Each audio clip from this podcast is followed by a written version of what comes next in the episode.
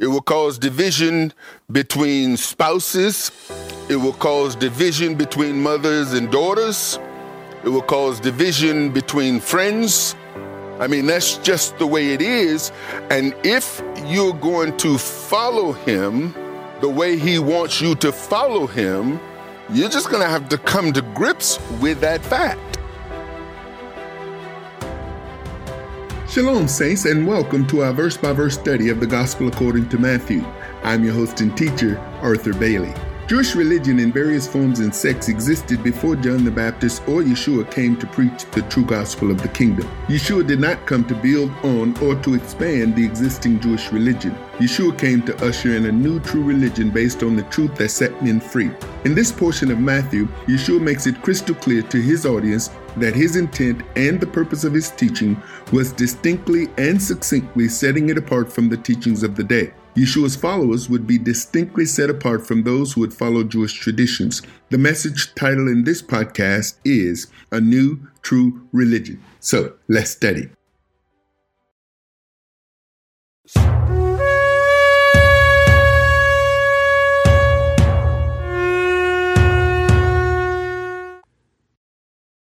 So, as I said, we're going to be talking about a new true religion. We're going to be looking at Matthew chapter number 9, verses 14 through verse 38.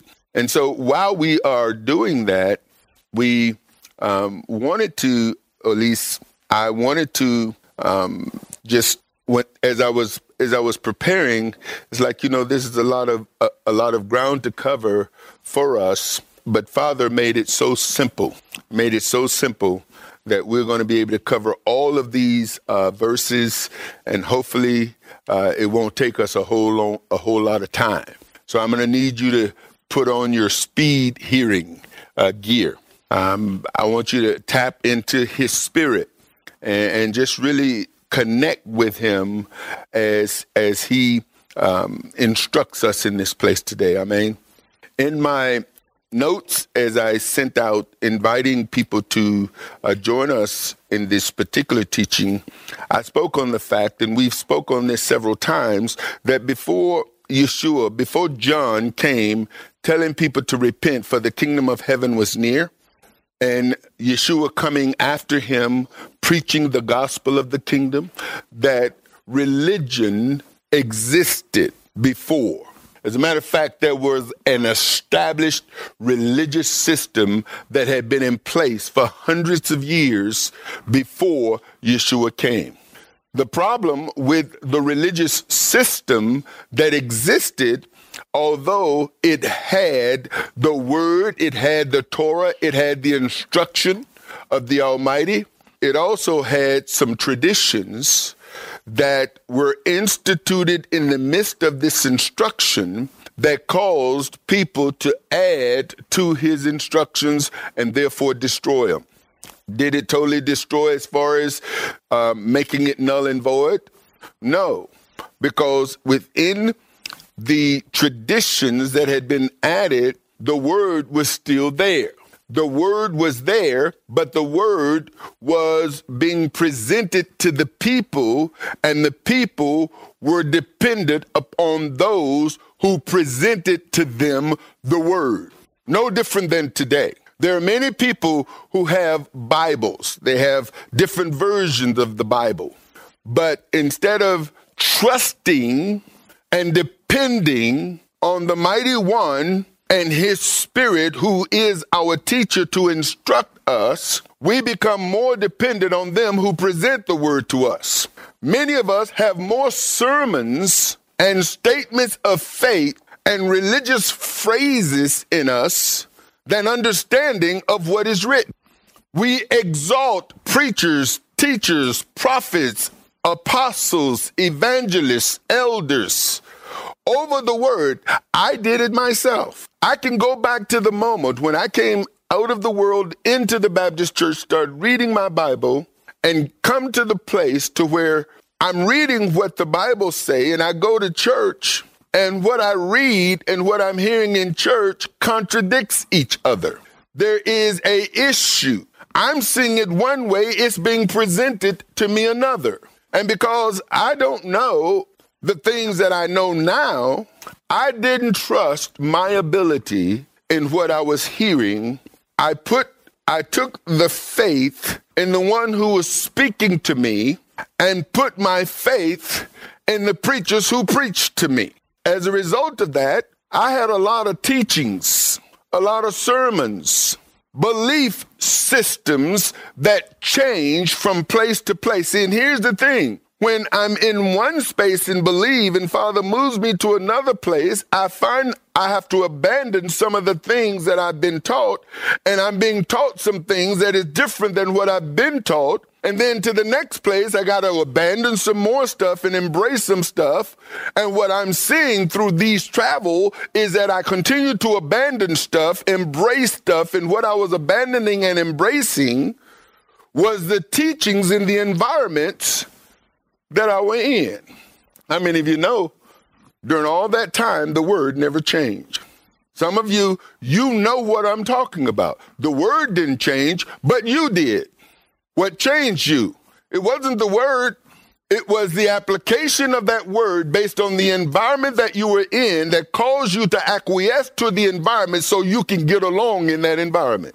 The moment you begin to independently think and hear from the Almighty yourself, you found that the environment that you had incorporated yourself in began to be somewhat caustic, which now you find yourself having to kind of leave because you realize what you didn't realize when you went in that you all are not necessarily like minded. So the Jewish religion existed, not to mention in various forms and sects before John the Baptist or Yeshua came to preach the true gospel of the kingdom. John preached repentance. And after John was thrown into prison, Yeshua preached repentance. And here's the thing that really got me is that if the people were doing, were preaching and practicing what Father had given them, why would they need to repent? It's not like John came preaching to the Gentiles. It's not like he came preaching to the foreigners, the Goy. He came preaching to the people of Israel. Why would they have to repent? Repent from what? They got the synagogues, they got the temple, they got scribes, Pharisees, Sadducees. They got people teaching them by the thousands. And yet he's calling these people to repent. Yeshua did not come to build on or to expand the Jewish religion. He came to dismantle the religion of the Jews, which was steeped in traditions and bondage to the religious leaders. And this is why the religious leaders had a problem with him. Yeshua came to usher in a new, true religion based on the truth that set men free. What we find in the New Testament, brothers and sisters, is a bunch of demons abusing people, binding people up, a bunch of sickness and disease that don't seem to have existed in the Old Testament at all. We don't see necessarily the prophets having to cast out demons the people of Israel having to be delivered from demons, sickness and disease among the folks. In fact, the Bible tells us Jehovah sent his word and healed them from all their diseases, delivered them from all of their calamities, saved them. And so between the Old Testament and the New Testament, all of a sudden, Yeshua comes into an environment where you got demons abounding. Folks needed deliverance, sickness and disease, blind folks, sorceries, and a whole bunch of religion. Kind of like what we got today. In this portion of Matthew, Yeshua makes it crystal clear to his audience that his intent and purpose of his teaching was distinctly and succinctly setting it apart from the teachings of the day. Yeshua's followers would be distinctly set apart from those who follow Jewish traditions. The people said at the end of Matthew 7, after Yeshua's Sermon on the Mount, after the Beatitudes, after he began to teach them about the kingdom, this man teach like he know what he talking about. Basically, that's what he's, they're saying. He teaches one having authority, not like the scribes. Who is the scribes? The scribes were the ones who had authority. They were the teachers of the law. They were the people that the people depended on to explain to them and interpret and to interpret to them what the law actually said. And yet Yeshua came teaching and the people said his teaching is different. And what would he say? He says, listen, you've heard what they said, but let me tell you, you've, you've heard what they've been teaching. You've heard it been said by them of old but I say unto you. And so what he was doing is he was correcting a lot of the nonsense that was going on with the people that opened the door to all of these sicknesses and diseases and blindness and deafness and, and, and leprosies and, and, and, and, and death. We're going to see in this passage that deaf and dumb spirits, spirits that affect people hearing and af- affect people's speaking are actually demons. Death is a spirit. So some say Christianity was started by Christ. Others say Paul created it. You've heard people say, you know, Paul created the Christianity. Others say Christianity is the white man's religion imposed on people to control them. The truth is, the Roman Catholic Church replaced the Hebrew Messiah with the Latino Christos, which we know as the English Christ. And in so, they created Christianity and all of the holidays associated with it Christmas, Easter, Lent, Apostles' Creeds, Ast- Creeds. They, they established liturgies orders of services. Every order of service, even here, I mean, you know, I know that when people first come uh, to our, our ministry, you, you really don't know if, if they haven't watched, you really don't know what they expect. But I can see it in their faces while they're sitting. I know what they expect because of what they're accustomed to. What they're accustomed to is an order of service that they've seen in all of the places they've gone to service.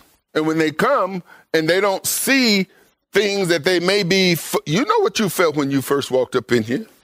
Just think back. Unless, of course, you had been with us for a while on the internet before you came. But most people, when they walk up in here, they they they expect something familiar, and when they don't see much that is familiar and they hear things that contradict what they have heard, they have some issues and some challenges, which is why most of them don't come back. See, I've been in the environments where preachers are hired to build the church. They're, they're hired and, and they are assessed by the number of people that come after they come. If a preacher comes and is on the payroll and the church don't grow, well, what is the growth? The growth is based on head count. So, in order to increase the head count, you've got to come up with a friendly type message that appeal to people that don't offend people, that don't really require anything of them. And then you got to provide some entertainment. And I'm going to tell you something. The entertainment starts from the time folks walk on the grounds. Most people, when it comes down to churches, the reason why they're so attached to their churches is because of how they feel. They may feel loved by the people. They may feel that they're, you know, it's something that that that that gives them the wrong, warm fuzzies that they're familiar with when they went to church as little boys and little girls. And as a result of that, if they don't get that, then guess what? Just because they don't come back here don't mean they don't go someplace else. Because what they're going to do is they're going to continue to go until they find what they are looking for. I, I'm I'm telling you, folks. That's why a long time ago I used to say stuff, and folks would say, you know, you probably should be saying that stuff. But you know, when I when I stand up here and I say I'm glad to see y'all, I'm glad to see y'all, because the fact that y'all coming back is unlike what a whole lot of other folks have done. But if you if you weren't here, I'd still be here preaching, just like they ain't here and it ain't stopped. And I don't even know when folks left Yeshua, do you think it stopped him? No, it didn't.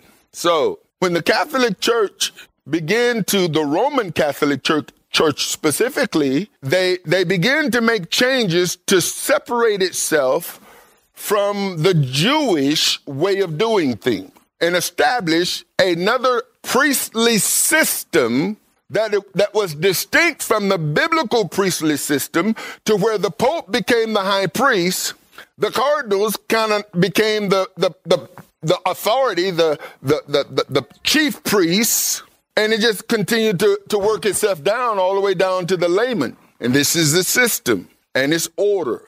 Christ is not found in the Old Testament. Christ is a New Testament word.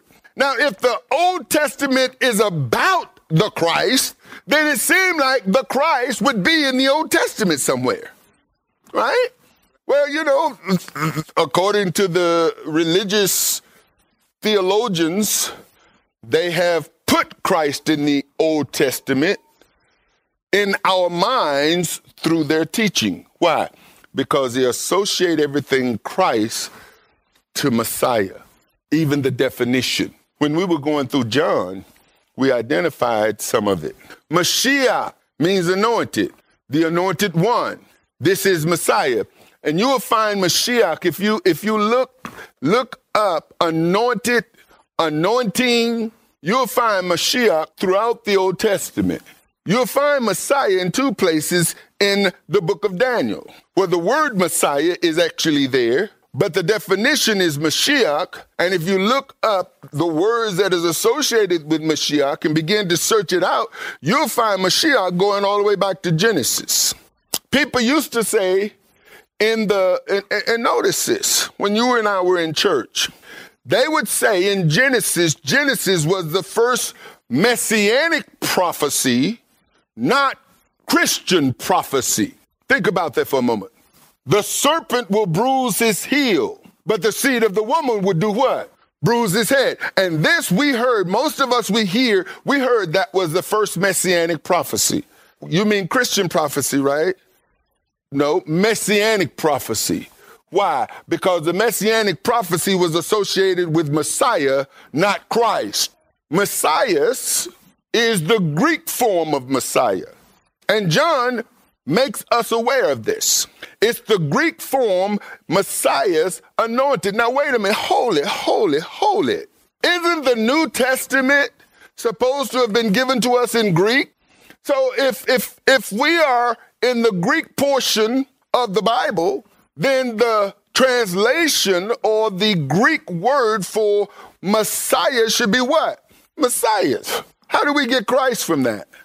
Messias is the Greek form of Messiah, and then notice a name of Christ. Now, the when people look up a name of Christ, guess what? They come to the conclusion that Christ is Jesus' last name. Christ is not his name. It means Messiah. This is what they're telling us. And so the brainwashing continues, and we don't know better. And so we adopt terms and associate those terms to things that when the truth comes, we refute the truth because of what we believe. So where did Christ come from? Christos. Christos, Christ equals anointed. Wait a minute, I thought Messiah was the Greek. So, so here's, here's what we find because when we go to the cross, originally in the Bible, we find that up on the placard that was on that cross was three languages Hebrew, Greek, and what? Latin. Where is the Latin coming from? The Romans. You see this? Christos is a Latin word, not a Greek word. So who introduced us to Christ? The Latin. What Latin? The Romans. What Romans? The Roman Catholics. So Christos, which we get Christ in English, is the Latin form of the Greek Messias and the Hebrew Mashiach. John 141. He first findeth his own brother Simon and saith unto him, We have found the Messias, which is being interpreted the Christ. That is not interpreted unless it's interpreted in the Latin. But how many of you know we don't study Latin? And yet we use Latin phraseology when it comes down to the Hebrew Messiah, Christ. Christ comes from Christos, not from Messias. Are you all with me today? The woman said unto him, I know that Messiah, John 4, 25. I know that Messiah cometh, which is called Christ. See, now think about this. When most of us came into the church, what gospel was we given? John. And see, that was part of, it's like if, if, if Matthew, Mark, Luke, and John, if John is the last of the four gospels, why are we being given the last of the four gospels instead of the first? Why John? Because according to theology, John reveals Jesus as God.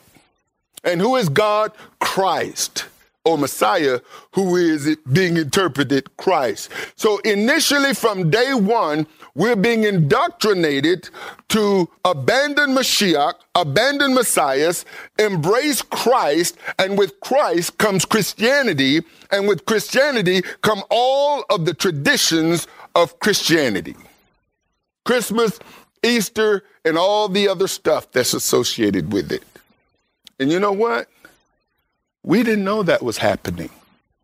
And most of the people who are doing it, it happened to them. And they didn't know it was happening.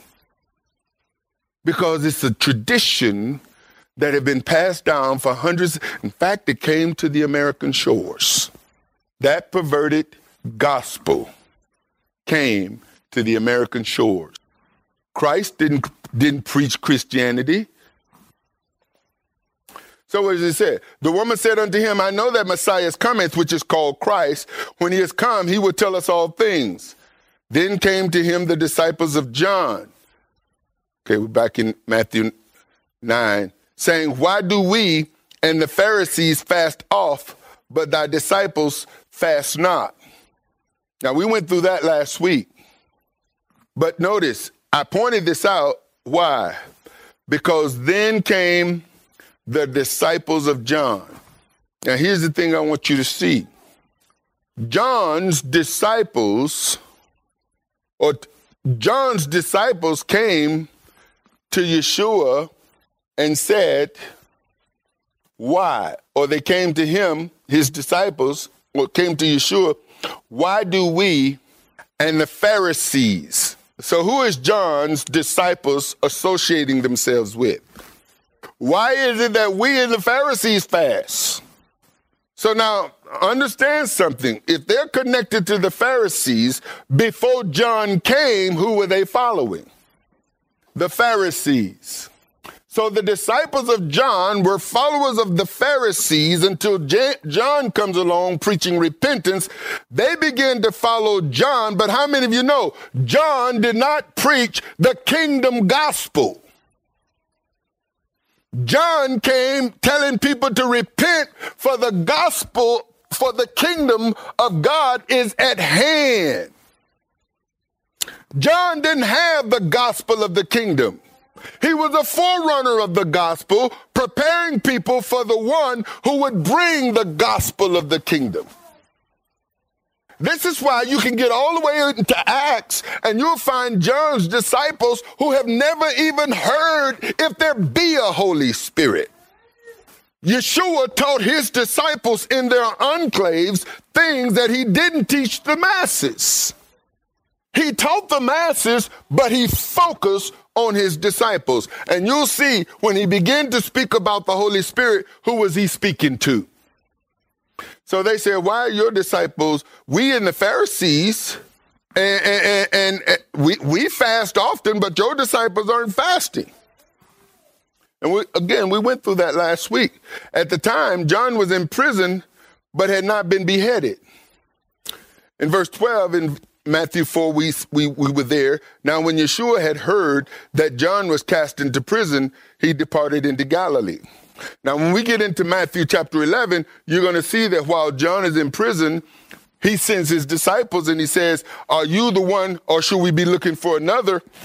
And Messiah is going to use some of the things that he's going to do in this passage when he says, Tell John, the blind receive their sight, the dead are raised, people are being healed, and the, and the gospel of the kingdom is being preached. So, John's disciples did not follow the teachings of Yeshua, and this statement appears they fasted according to the Pharisees' traditions, indicating they probably followed the teachings of the scribes and Pharisees, but had been baptized by John. Verse 15, and Yeshua came unto them, came unto them, and said, Can the children of the bride chamber mourn as long as the bridegroom is with them? But the days will come when the bridegroom shall be taken from them, and then they shall fast. And here I pointed out that whether you eat or drink or not, you'll be demonized by the religious. Every time we announce a fast, people want to say, "Well, you shouldn't be talking public." The Bible says that when you fast, you go, you you, you don't you don't let everybody know. Well, how we not gonna know? How are we gonna fast as a, as a body if you don't know? He's talking about personal, just like your prayers. Imagine all of us trying to go into a closet and closing the door when we pray together. See, people be people take scripture, they take words from the Bible and apply them in areas that they shouldn't be applying in. They're using the Bible ignorantly. And it's important for us when we use the Bible that we handle the word, that we be mature in our handling of the word, which is why I don't get into conversations with immature individuals who want to challenge me on what is written. Because one, they don't even have the intellect and the understanding. It's like trying to feed a baby a steak and they got no teeth. So that's why I don't be responding to some of this stuff. I let other people respond to them because y'all got a lot more patience to deal with some of this stuff than I do. I, I would have been to cut somebody off at the knees and moved on. And I don't be wanting to cut people off at the knees, but I'm gonna tell you, I got a very low tolerance for for stupidity. Ignorance, I can handle as long as a person is seeking to no longer be ignorant, brethren. But you can tell when you're dealing with a stupid person who's ignorant and it, because they want to argue stuff they don't know nothing about. You ever you ever got in a conversation and you realize that this person is is not only ignorant, why would a why would an ignorant person be arguing with you. What can an ignorant person defend other than their ignorance? Matthew 11, 18. For John came neither eating nor drinking, and they say he had a devil.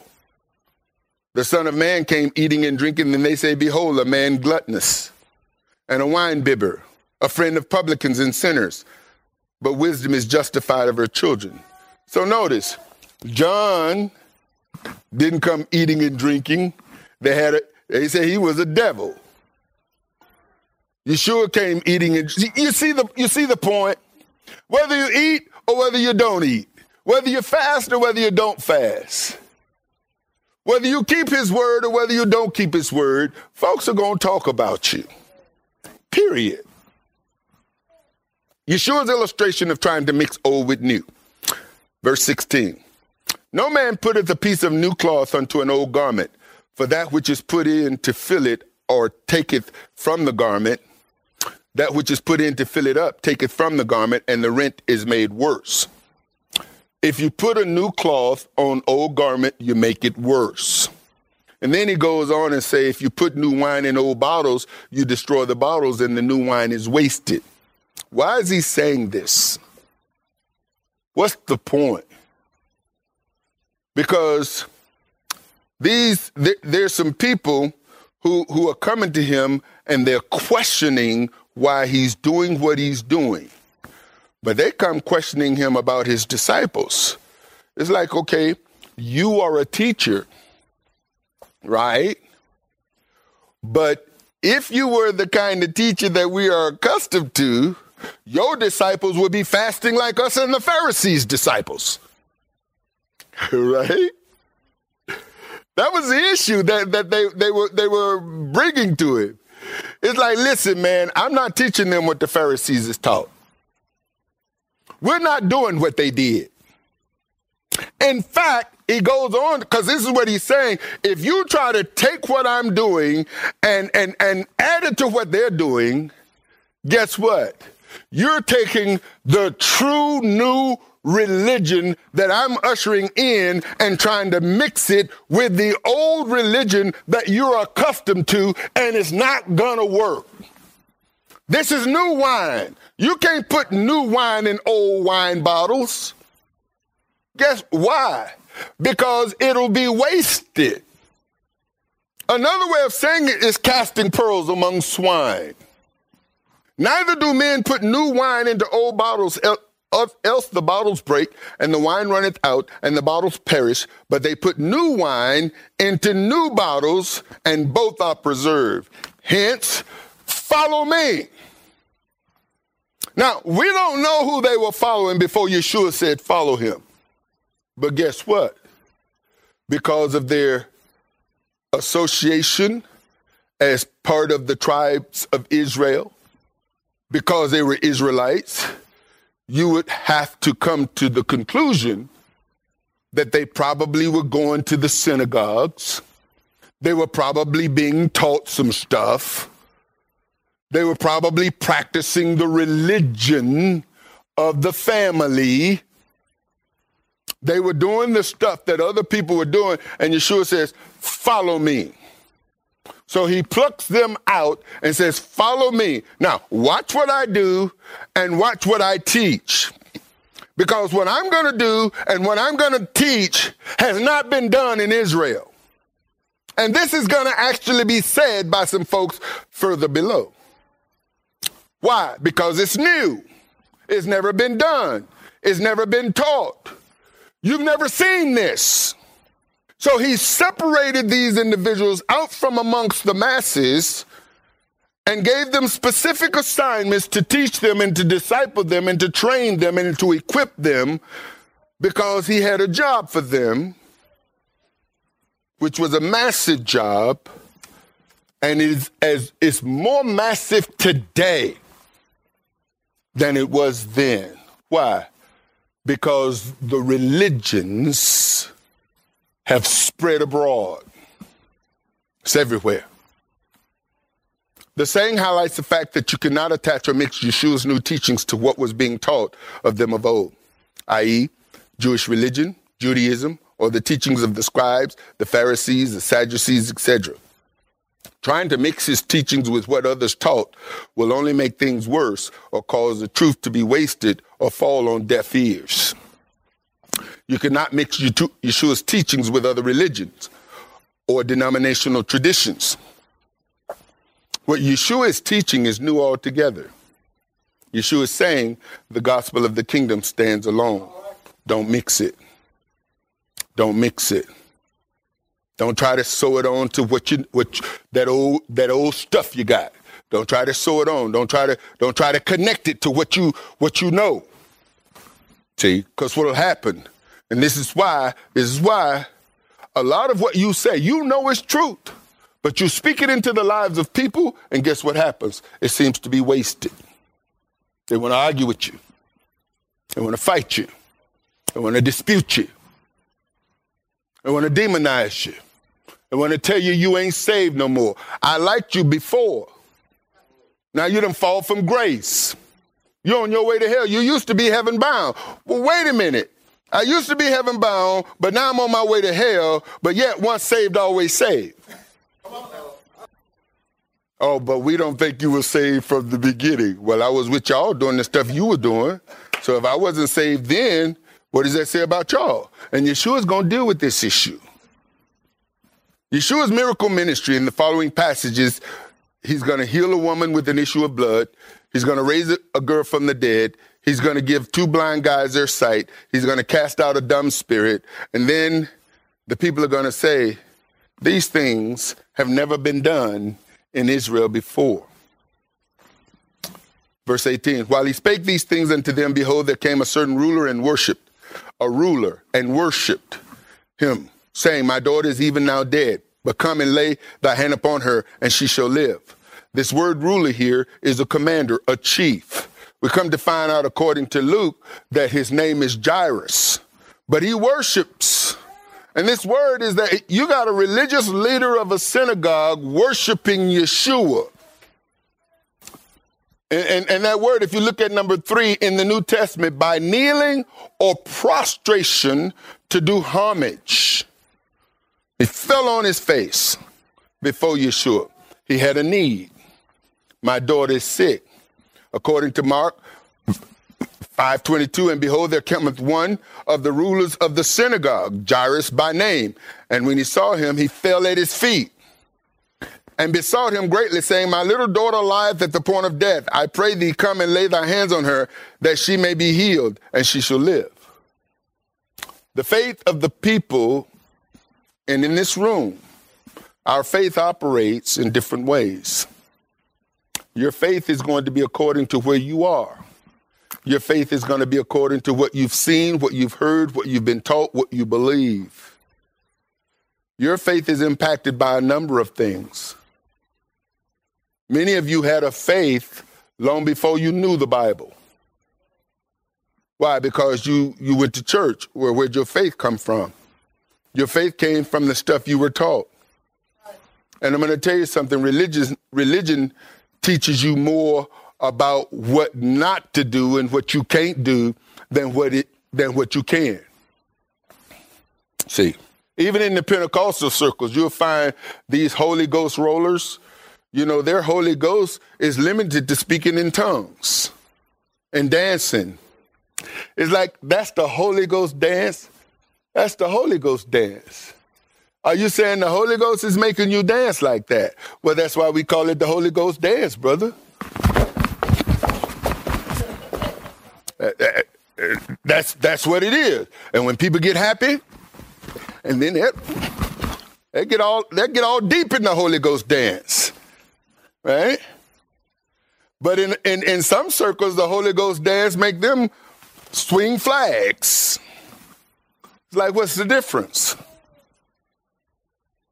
Why is it why is it your your dancers dance like this and these guys dance like that? Is that a different Holy Ghost? Or is that a learned tradition? And what you'll find, brothers and sisters, is that there's a lot of tradition that is incorporated in what people call worship to where people associate worship with those traditions.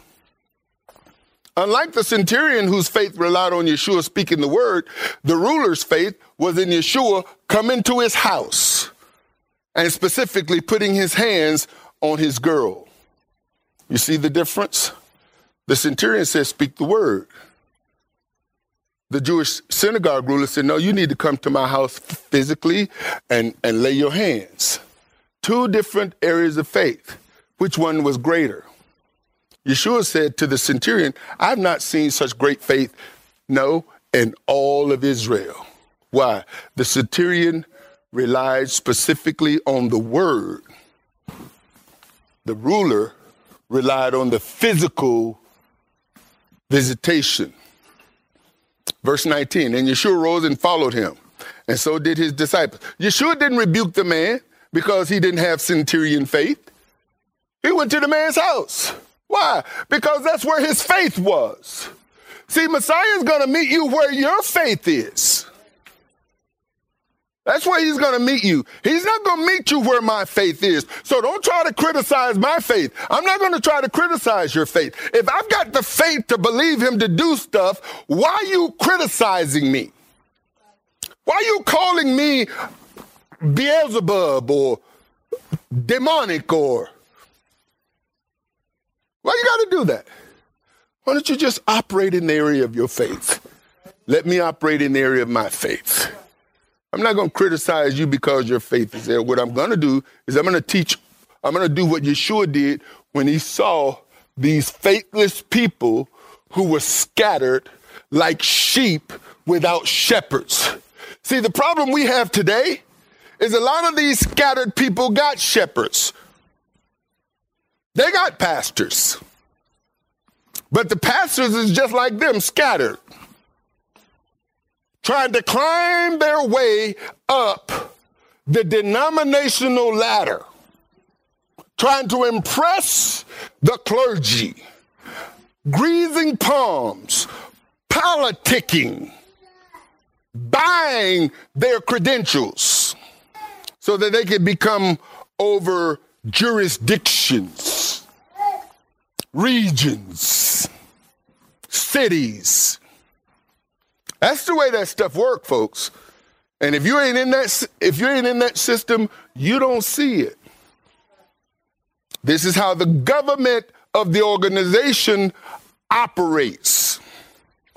And you'll you'll see when somebody with more authority than that person comes in by how they kiss up to the person with greater authority.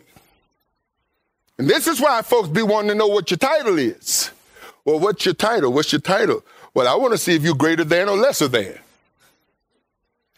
It's amazing how people who are so big on titles call Messiah by his first name. the woman with the issue of blood. So while Yeshua is on his way to Jairus' house, a woman comes along, and behold, a woman which was diseased with an issue of blood 12 years came behind him and touched the hem of his garment. For she said within herself, You see where her faith is? The centurion says, Speak the word. Jairus says, Come to my house. She said, If I could touch his garment. That's where her faith was. So, what did she put her actions toward? touching his garment. And that garment there, you'll find is this word garment. If you do the if you do the the, the word search, you'll find that the word garment here is connected to Malachi, where it talks about the sun. It's a it's a prophecy. Now it's spelled S-U-N, but it's capitalized the sun of righteousness. Well, we know that the sun that goes up and down is not righteous. The sun of righteousness will arise with what? Healing in his wings. If you look at wings in the, in the prophecy, in, in, in Malachi, you'll find that the word wings in Malachi 4 is associated with garment the border, the fringe. So when the woman says, if I could touch his garment, she was referring to the prophecy of Malachi because the sun of Righteousness will, uh, will arise with healing in his wings. And if this is him, and from everything I've heard, from everything I've heard, this is him. So if I can touch his wing, if I could touch his wing, I'll be what? healed. And if you look at that word wing, border, ribbon, tassel, it goes all the way back to Numbers 15. This is why I wear mine. Not because of I'm the son of righteousness, no, but because we're commanded to wear the fringes. Verse 20. And behold, a woman which was diseased with an issue of blood 12 years came behind him and touched the hem of his garment. For she said within himself, If I may touch his garment, I shall be whole. But Yeshua turned about him when he saw her, said, Daughter, be of good comfort. Your faith has made you whole. And the woman was made whole from that hour.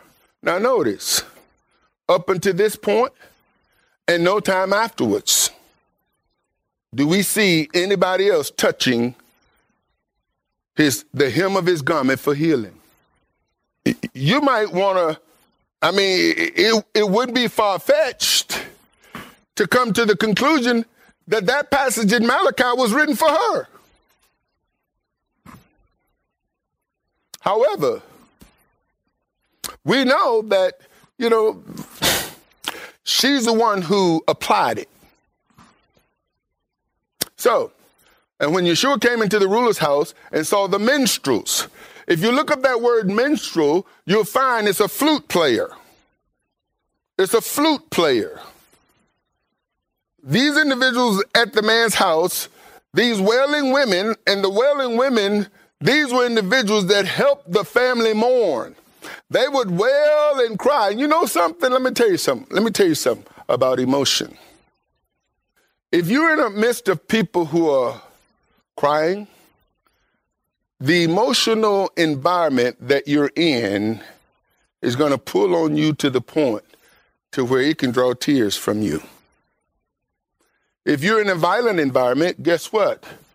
The environment that you're in can affect you to the point to where it incites you to violence. If you're in a party environment, that environment will incite you to party. Your environment, if, if you're in a prophetic environment, you may have never prophesied in your life, but all of a sudden you feel like prophesying. Why? Because the environment that you're in affects you. What's on you, the spirit of the environment gets on you, and before you know it, you're operating like the environment. When David came into the com- no, when Saul when Saul came into the company of the prophets, what did he do? Prophesy. He said unto them, Give place. In other words, get out. Now, the King James puts it nice. He says, Give place, for the maid is not dead, but sleep. And, and what they do? They laughed at him. How can you fix your mouth to laugh at the Messiah? Because they don't recognize him as Messiah. It seemed like everybody have heard about this miracle worker except them. And I'm sure they probably had heard, but you know, when you're stuck in your belief, then that's where you are. But when the people were put forth, in other words, he says, give place, get out. When the people were put out, he went in and took her by the hand, and the maid arose. You know why I think he put him put him out? The man's faith was to go get him. Now he comes and he's surrounded by unbelievers. How you going to operate in the midst of unbelievers? Remember the Bible says he went to his own hometown. He couldn't do many mighty works there because of their unbelief. So he put unbelief out. And in the process of putting them out, guess what? They laughed at him. But when the people were put out, he went in, took her by the hand, and the maid arose, and the fame thereof went abroad into all that land. The blind man. Verse 27 And when Yeshua departed thence, two blind men followed him, crying and saying, Thou son of David, have mercy on us. Thou who? Son of David. What are they saying? They've connected him not to Joseph, not to Mary, but to David. They've identified him of royal lineage. They've connected him to the one that the psalmist talked about, father and his son. Why? Because David had been long dead, and the prophecy is that the descendant of David will actually be the king the scepter will forever be in the hand, the lineage of David. So these blind men, and what's interesting is that they blind, but they followed him. Which suggests to me they had some help. Or they were following the sound of the people who was traveling with them. I'm going to tell you something. When your eyes don't work, you depend on other senses. This is one of the reasons why a few weeks ago I told you all when I was a child, for some reason, as a child, I used to practice walking with my eyes closed. Anybody else ever done that? And see how far I can go. I wouldn't do that in unfamiliar territory. I did that in places that I was familiar with. I can go in every area of my house right now in pitch black why? Because if somebody come into my house, I don't want to have to turn on a light. Now they'll be stumbling all over the place. They will wish they had picked another house. And when he was coming to the house, the blind men came to him, and Yeshua said unto them, Believe ye that I am able to do this? So what did he do? He tested their faith. It's like, okay, wait a minute. They're following you. They said, Have mercy on us. And he asked them a question Why are they following you if, they, if they don't have faith? So I'm going to tell you something people will follow you and don't have faith. They will follow you and don't have faith. Yeshua's disciples argued with him. Not the 12, except one of them sold him out. But in John, he says, you know, many of many of his disciples, you know, they they they came and he said, listen, listen, let me let me let me tell you what a true disciple is.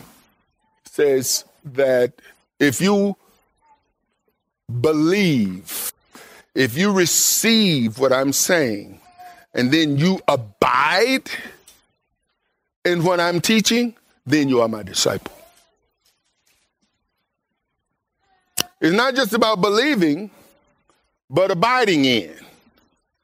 It's not about just knowing what the word says, but doing what the word says.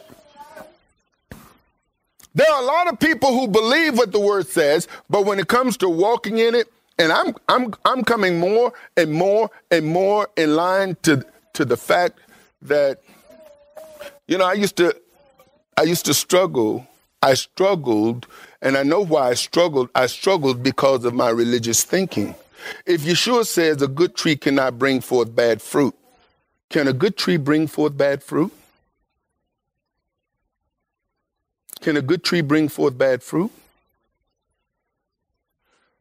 But when he began to associate trees with people and fruit with behavior, how is it that we can see people who claim to be good trees producing bad behavior.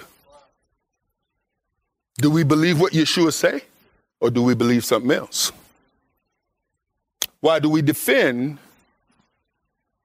preachers who want to have sex with other people than their wife? Well, now, brother, don't judge God, don't touch God's anointed. God's anointed is a fornicator. God's anointed is an adulterer. Just because he preached don't mean he's God's anointed. Just because they got a big church don't mean they God's anointed.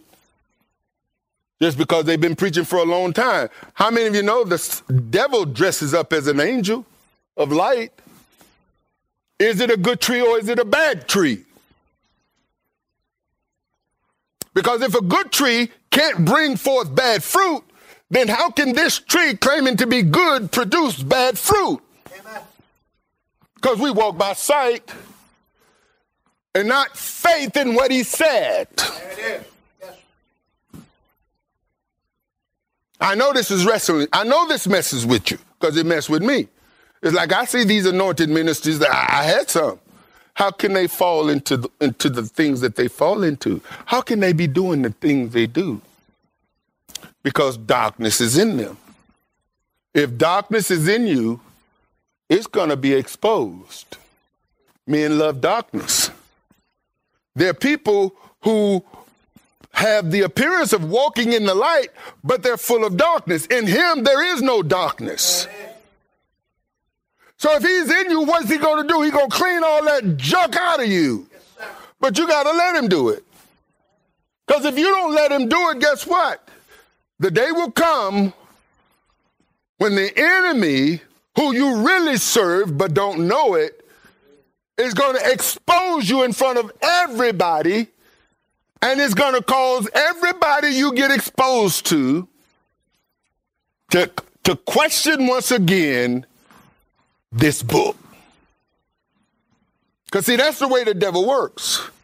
The devil likes waiting till people get to pinnacles of power before he exposes the darkness in them because he knows there's a whole lot of critics out there that is going to use this to reinforce their critique of the truth.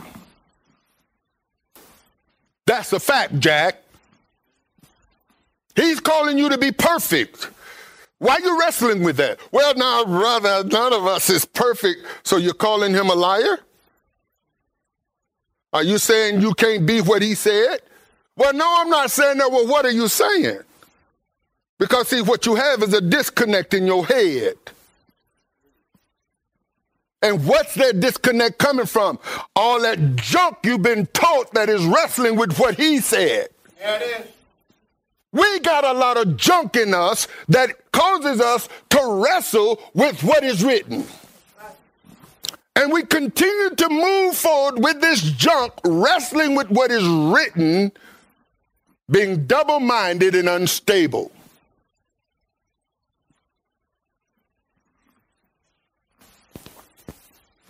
Believe that I'm able to do this? They say, Yes, Lord. Now check this out. Believe that I'm able to do this? Yes.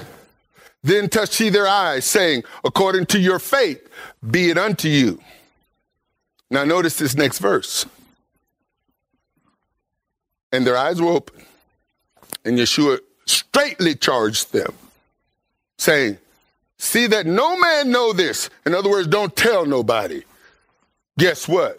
Did they follow his instructions? There's a lot of people who call on him, who seek his face, who ask him for stuff. He moves in their life, meet their need, and they don't even follow his instructions. He told them, don't tell nobody. But they, when they were departed, went and told everybody. Now hold it. You might say, well, isn't that good for Yeshua's ministry? Really? If he told them not to tell anybody, what should they have done? Not told anybody. See, some of y'all wrestling right now. Now, there's a demon that prohibited speech. Verse 32. As they went out, behold, they brought to him a dumb man possessed with a devil. And when the devil was cast out, the dumb man, the multitudes marveled, saying, It was never so seen in Israel. What did they say? Now, they would have known if it had been done in their generation, just like they're seeing and hearing this stuff about this man. If, if, if somebody else had come along and been doing this stuff, wouldn't they have known it? They're saying, you know what? This has never been done before. Why? Because a new gospel has come, a new religion has come, the truth has come, and this truth is setting the captives free. If he's setting them free and this has never been done before, then what do you have? You have a lot of people who think they're free, but they're in bondage. The old religion blasphemed the new true religion, still doing so to this day. But the Pharisees said he cast out devils through the prince of the devils. Here's what Luke version says. And if by Beelzebub cast out devils, he says, by whom do your sons cast them out? Now, this is the assume that they were casting them out. We don't have any evidence, but Yeshua is saying, if, if you guys and your sorcerers or exorcists or whatever you call them is casting out devils because understand there were sorcerers now. These people were going to doctors. The woman, the woman, you know, there was, there was a woman, she spent everything she had and still didn't get any better. Who was taking her money? Therefore shall they be your judges. But if I with the finger of Elohim cast out devils, no doubt the kingdom of El- the kingdom of God has come upon you.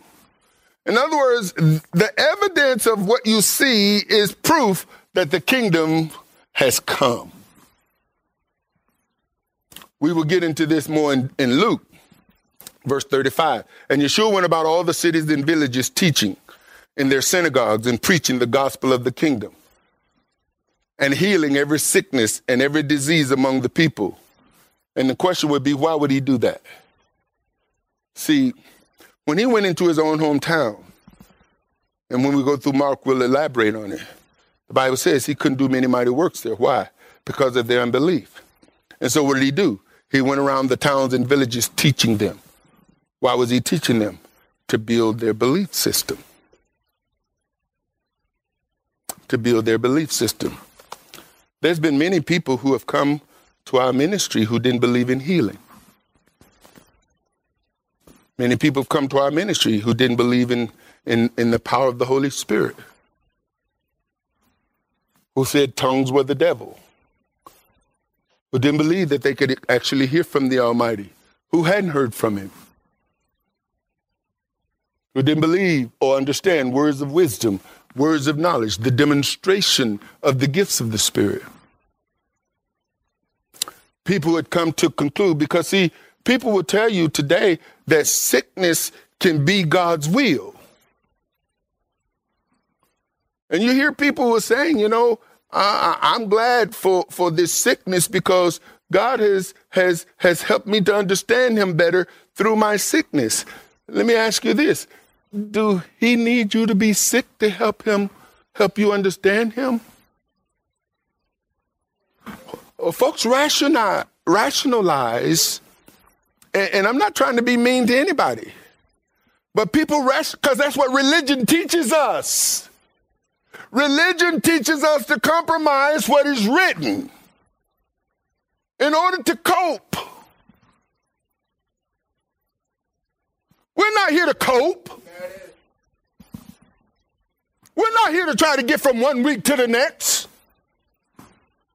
If you go to church to get a fix, you're an addict. An addict to what? Church. A church addict. A churchaholic. I told you some folks you, you might you might I'm not trying to offend anybody, but I'm telling you, being nice and friendly and all that it, it ain't work for some folks. I've had to cut cut some folks off. You know, you teach and preach and teach and preach and teach and preach and teach and preach and five years later you're still asking the same question. Now I said there there is no such thing as a dumb question, but it's a dumb question if you keep asking the same old question over and over and over and over again. Like, you know, the answer is the same. The answer is the same. The answer is the same. Why are you still asking the same question you were asking five years ago? Why are you still in the same place you were at five years ago? Why are you still doing it and, and, and behaving the same way you, you behaved five years ago? Has there been no change? Has there been no growth? What's the problem? Do you believe what is written? Or is there something in you that is resisting the truth as it is written that is keeping you and holding you stagnant? We're supposed to be growing. We're supposed to be becoming more and more powerful in the things of, uh, uh, of Messiah. We're supposed to be walking in a greater level of faith. We're supposed to be having a confidence in the Almighty that, that, that He has called us to, to have. It's amazing how you have people who have this knowledge of the Almighty and yet they broke and po. Can I tell you something? Yeshua didn't need money.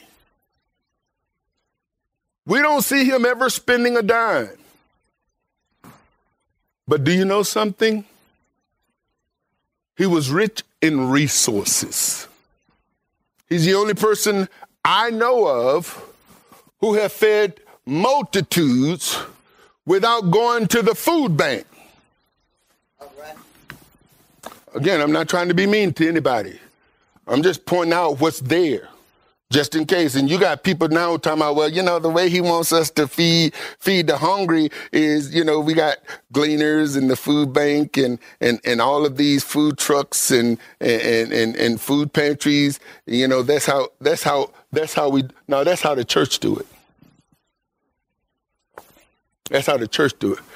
If we talk the Bible, if we talk what in, in the Bible, the righteous will never be forsaken. Its seed will never have to beg for bread.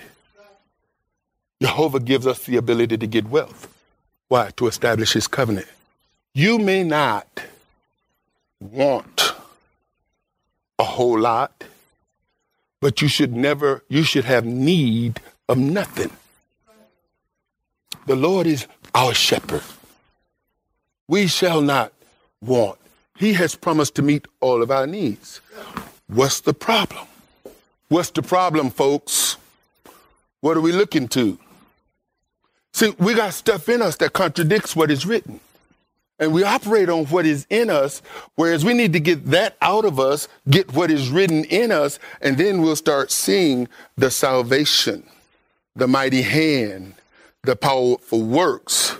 Just as Messiah, if, if Messiah can, can, can do these things without being dependent on on on currency.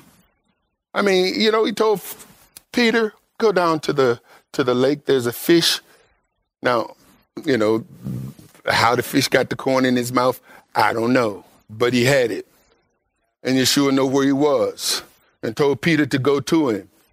And what does that tell us? He'll tell you where your provisions are. All you got to do is have ears to hear. He'll lead you and guide you into all truth. He will show you. Religion hurts us and it keeps us from walking in the authority that we've been commissioned and given by the Messiah. And when we refuse to do that, we, we compromise our walk in a variety of areas and we never grow to the place of maturity He's calling us to do. Verse 36 Religion existed, but the gospel of the kingdom had never been preached in Israel prior to Yeshua. John the Baptist announced the kingdom was at hand. Yeshua brought the kingdom power and gospel. But when he saw the multitudes, he was moved with compassion on them because they fainted and were scattered abroad. Now you got synagogues, you got temple, you got Pharisees galore, you got scribes and rulers and yet the people fainted. They had all this religion, they had the Torah, they had the rules, the regulations, the traditions, they had all that. And yet they were scattered like sheep without a shepherd. Then said he unto his disciples, The harvest truly is plentiful, but the laborers are few. Pray therefore the Lord of the harvest that he will send forth laborers into his harvest. Some of you who are listening to me will never walk in this kingdom authority and power. And I'm not prophesying. I'm just telling you, you'll never walk in it. Why? You have other teachings in you that contradict what I'm teaching. You got other teachers you listen to who contradict what I'm teaching. You try to take what I'm saying and mix, mixing it what you got with what you know. And you're gonna have some issues. Why? Because it's not you can't you can't mix Yeshua's teachings with your belief systems. Many are stuck in Catholic and Protestant religious traditions. You will hold on to the same Jesus instead of Yeshua, the same Christ instead of moving over to, well, why can't we use Jesus? Well, why do you want to use Jesus if you know his name ain't Jesus? Because that's what I'm accustomed to, and that's what, you know, go ahead. Stay stuck. Hold on to Sunday, hold on to Christmas, hold on to Easter, defend Christian traditions, try to blend Christianity, Judaism, and Messianic traditions. You'll do all that. Many will continue to compromise, to go along to get along. Many will cleave to the Jewish calendar and Jewish holidays, ascribing miracles of God to events like Purim and Hanukkah, trying to connect prophecies of Messiah to traditions and holidays, trying to t- take what I'm saying on top of what you know, and it ain't gonna work. It ain't working for you. I don't even know why some people keep coming back. I don't even know why some people keep tuning in. And that's not to say don't come back and don't tune in. It's just that what's the point? See, if you're not going to take these things and run with them, you are a target. And you wonder why you keep getting attacked. Well, basically, it ain't it ain't got nothing to do with you, other than the fact that you're not taking what he's giving you and running with it. You're being attacked because the enemy just keeps coming to steal, kill, and destroy. He keeps coming to just rip you off. He keeps coming to take from you. He keeps coming because because you got something that belongs to him, and you know what that is? Disobedience, rebellion, stiff neckedness, hard heartedness you got his religion.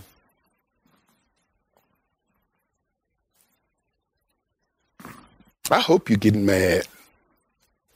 Ask yourself why. I'm not talking to y'all, I'm talking to the. You hear, but you can't hear. You listen, but you don't follow instructions. Sound familiar?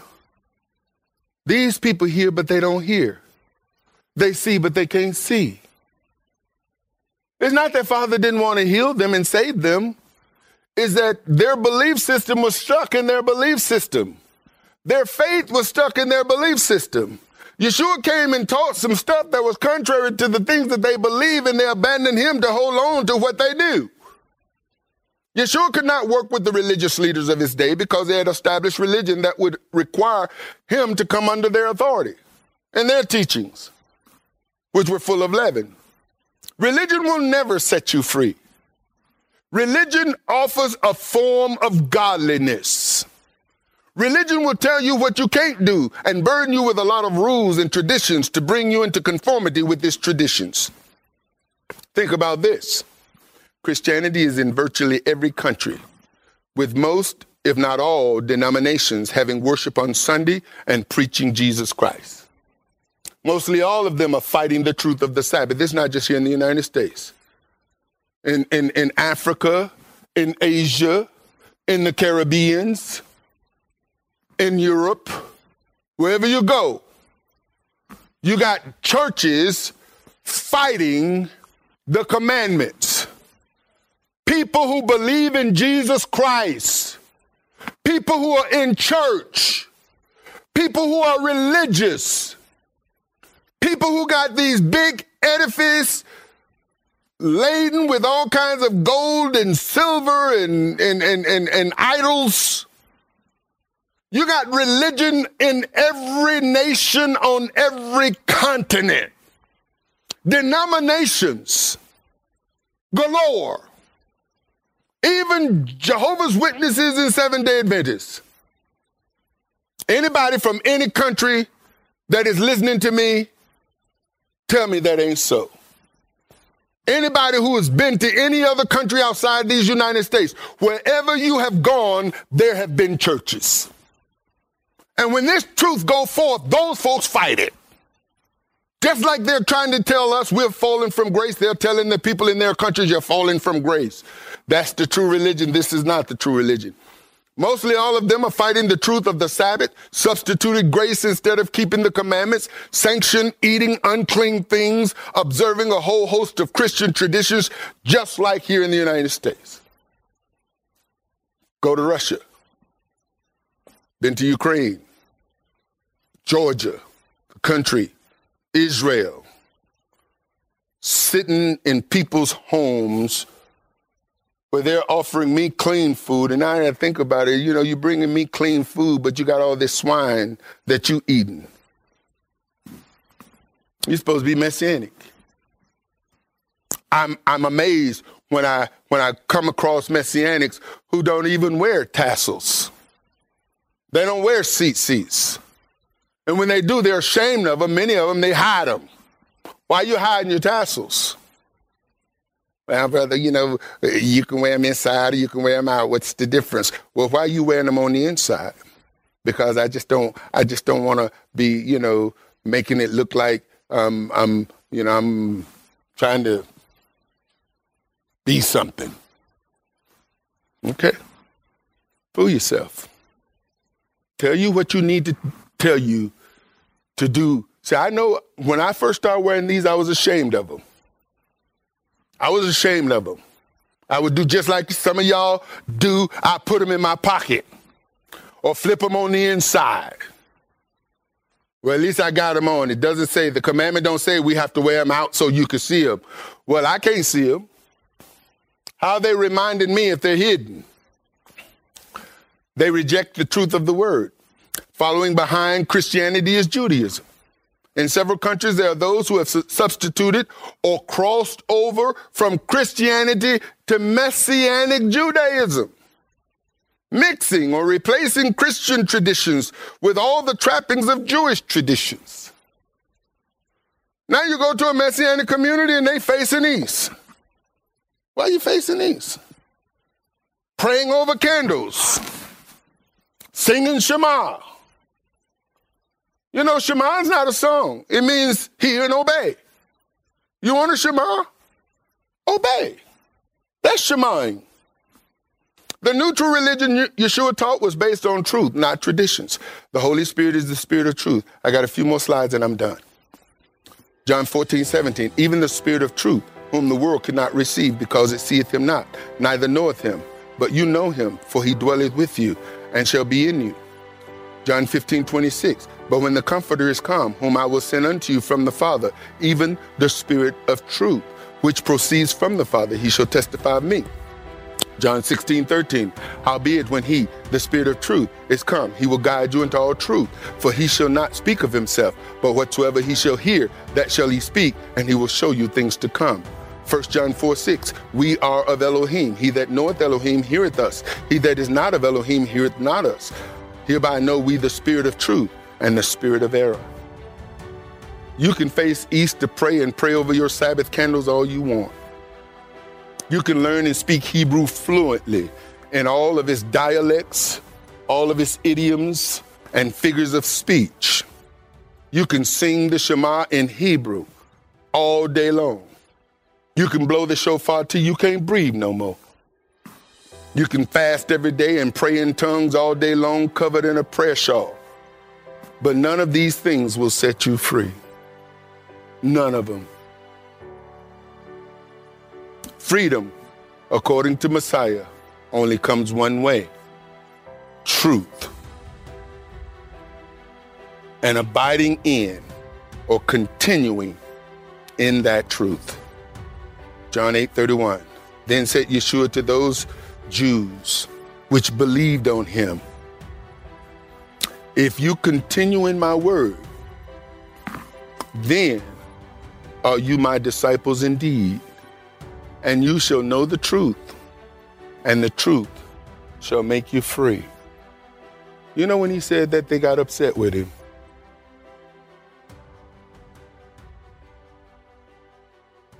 Thank you for listening to our podcast today. You can find more inspirational teachings and download our free ebooks on our ministry website at arthurbaileyministries.com. Please follow us on Facebook at House of Israel Arthur Bailey Ministries, on Instagram at Apostle Arthur Bailey, on Twitter at Apostle Bailey, and you can subscribe to our YouTube page at Apostle Arthur Bailey 1. If you're in the Charlotte area, please come and fellowship with us. We'll do our best to make you feel right at home. Our address is on our website at the About link under Contact Us. Again, thank you for joining us, and until next time, Shalom, Saints.